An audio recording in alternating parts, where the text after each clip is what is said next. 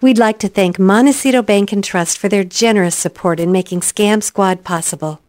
I'm Patty Teal. And I'm Deputy District Attorney Vicki Johnson. Scam Squad is up next. Sound off. One, two. Sound off. Three, four. One, two, three, four. Scam Squad.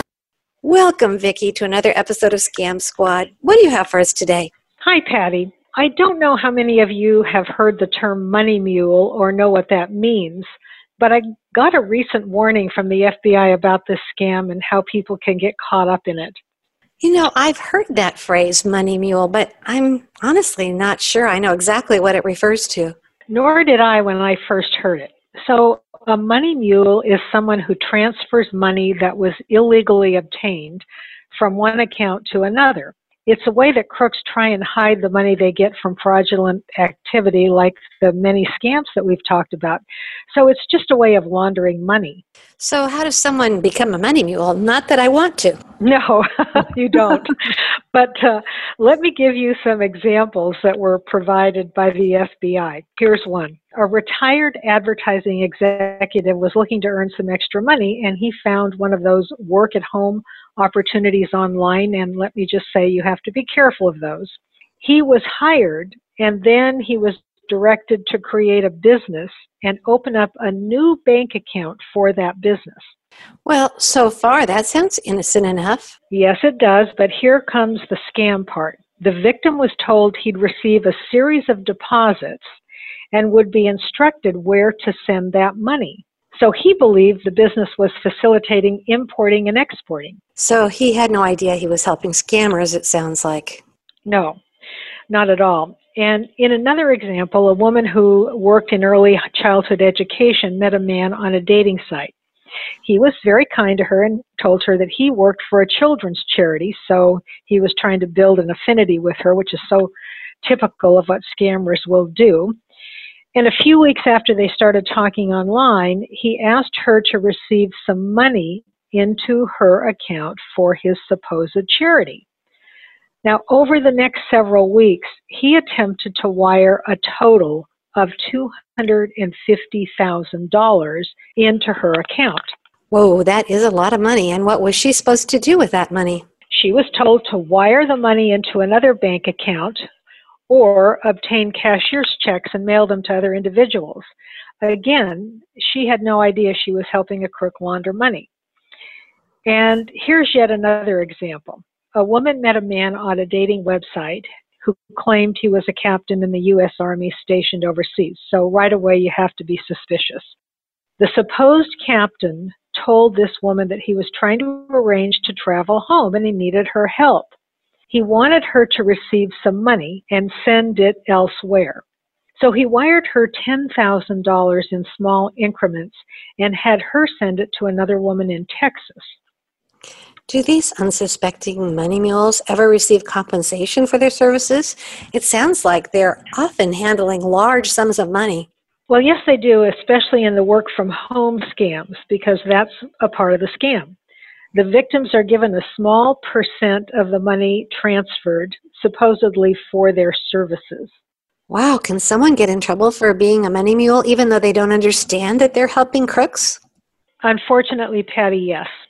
You can be held criminally liable for being a money mule even though you're unaware that what you're doing is illegal. Ah, that is scary. What are the warning signs that you may be acting as a money mule? There are signs to watch out for, according to the FBI, and here's what they are. First of all, you receive an unsolicited email over social media promising easy money for little or no effort. Right away, you should be suspicious. Then you're asked to open a bank account in your own name or in the name of a company you form to receive and transfer money. And you're allowed to keep a portion of the money that you transfer. Also, your duties have no specific job description. So if any of those things are happening, be very, very suspicious. And finally, you're sending money from someone you never met to someone you don't know. That should raise a huge red flag. You know, I really feel sorry for people who think that they're doing something legitimate and then get into legal troubles. How can we protect ourselves from getting into this situation? Well, these are tips from the FBI. First of all, a legitimate company will not ask you to use your bank account to send anybody money. And be wary if someone asks you to form a company in order to receive money. Also, be concerned if job advertisements are poorly written with bad grammar, spelling mistakes, things like that. You should ask the employer for their business license.